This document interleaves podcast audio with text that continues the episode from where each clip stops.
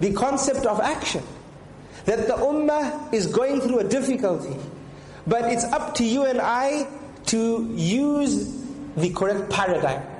Are we going to use the paradigm of O, which stands for obstacle, or are we going to use the paradigm of O, which stands for opportunity? And a chance to worship Allah subhanahu wa ta'ala even more, through even more action, that we, for example, change ourselves. Never mind helping physically, financially, but even us changing ourselves. This ummah is joined together. The Prophet ﷺ described us as bricks. Each brick supports the other. Brothers and sisters, from the pious predecessors before us, they would say that when we sinned, we would see the effects of those sins not only in our wives, but even in our riding animals, in our beasts. Subhanallah. That the, our sinning is not restricted to us, or the effects of it is not restricted to us, it transcends. It transcends. So sometimes we globalize an issue. We globalize an issue and we feel we can't help in this particular situation. Our resources are limited. But you can. Even if it means you waking up for tahajjud from now on. Even if it means you leaving a sin from now on. These are the opportunities for us to act. Thus we see the trials and tribulations as opportunities. And the sunnah of acting is established in the Islamic sources. And we discussed some of these during Jumu'ah. Allah subhanahu wa ta'ala says in His book, وَقُلْ اعْمَلُوا And say to them, اعْمَلُوا Work, be people of action. And Allah subhanahu wa ta'ala says, اعْمَلُوا آلَ دَاوُودَ شُكْرًا Commanding the family of Dawood to show gratitude through action, through activeness and proactiveness. And Allah subhanahu wa ta'ala says to Yahya alayhi salam, Ya Yahya khudil kitaba biquwwa. Subhanallah. He commands Yahya alayhi salam to take the book biquwwa. Don't just take it and be reactive with it or be passive with it. No. Take it in a way that it deserves to be taken. And observe the da'wah and be diligent with it. This da'wah that's based upon the book that you've been given. Biquwwa. Subhana Rabbi al-A'la. This concept of being active and proactive is established in the sources of the Sharia. It's established in the life of Muhammad sallallahu alayhi wasallam. For who was most beloved to Allah subhanahu wa ta'ala? Muhammad sallallahu alayhi wasallam. And the most beloved to Allah was made to work and was made to act. La ilaha illallah. Allah subhanahu wa ta'ala could have caused Islam to spread amongst the Quraysh. As we said earlier, in just one command, in just one word. But no, he had to go through the phase of being called names, character assassination. He had to go through the phase of being stoned at Ta'if. He had to go through the phase of leaving beloved Mecca that was beloved to him, forced out of there. He had to go through the phase of witnessing the Muslims being persecuted for saying La ilaha illallah, for following the message that he came with. Imagine somebody, we come with a noble message and we spread that message and as a result people are being persecuted. And it's on your head. Because that's the message you brought. He, that was a test. He was a bashar, sallallahu alayhi wasallam, a human being, like us. These were difficult moments, sallallahu alayhi wasallam. Allah subhanahu wa ta'ala made him go through them. He was made to face the sanctions. Countries get sanctioned today. Rasulullah sallallahu wasallam was sanctioned for those three years in the shi'b of Abi Talib in the valley, with the Quraysh cut off ties with them trade ties, medicinal ties, food, and so on and so forth. He had to go through it. Because this religion is a religion of action.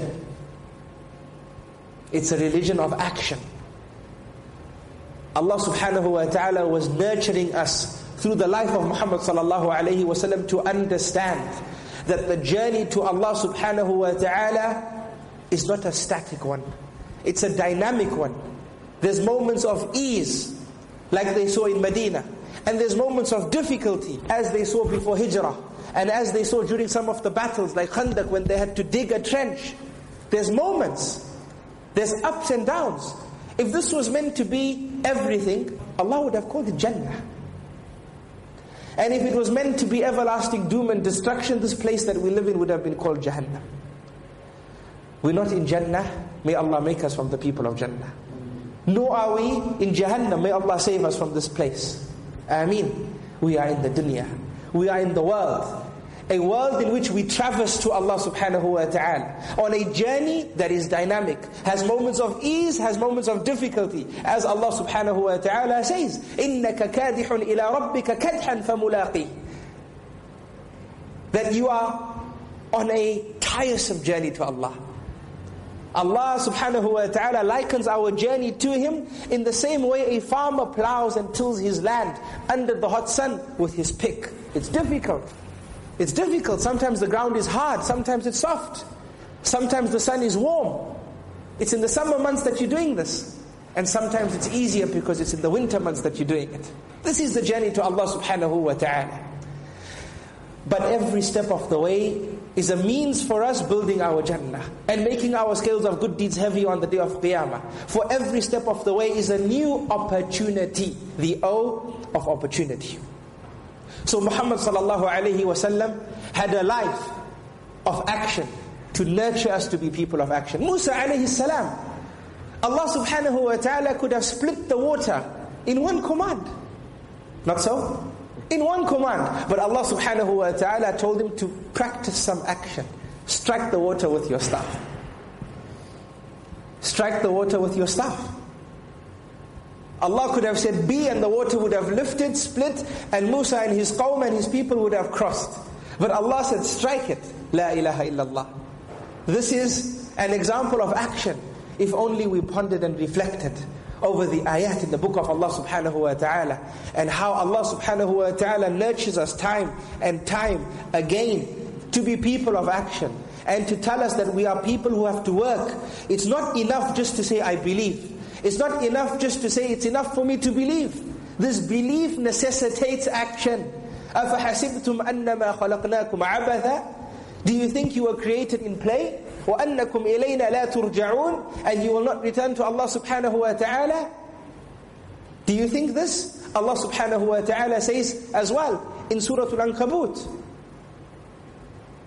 أَحَسِبَ النَّاسِ أن يتركوا أن يقولوا آمنا وهم لا يفتنون Do you think it's enough to say I believe and you won't be tested?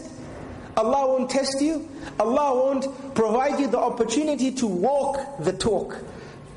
Allah won't provide you the opportunity to prove what you've just said verbally that you believe. Do you think this is the case? وَلَقَدْ فَتَنَّ الَّذِينَ مِنْ قَبْلِهِمْ Allah says we indeed tested those before you.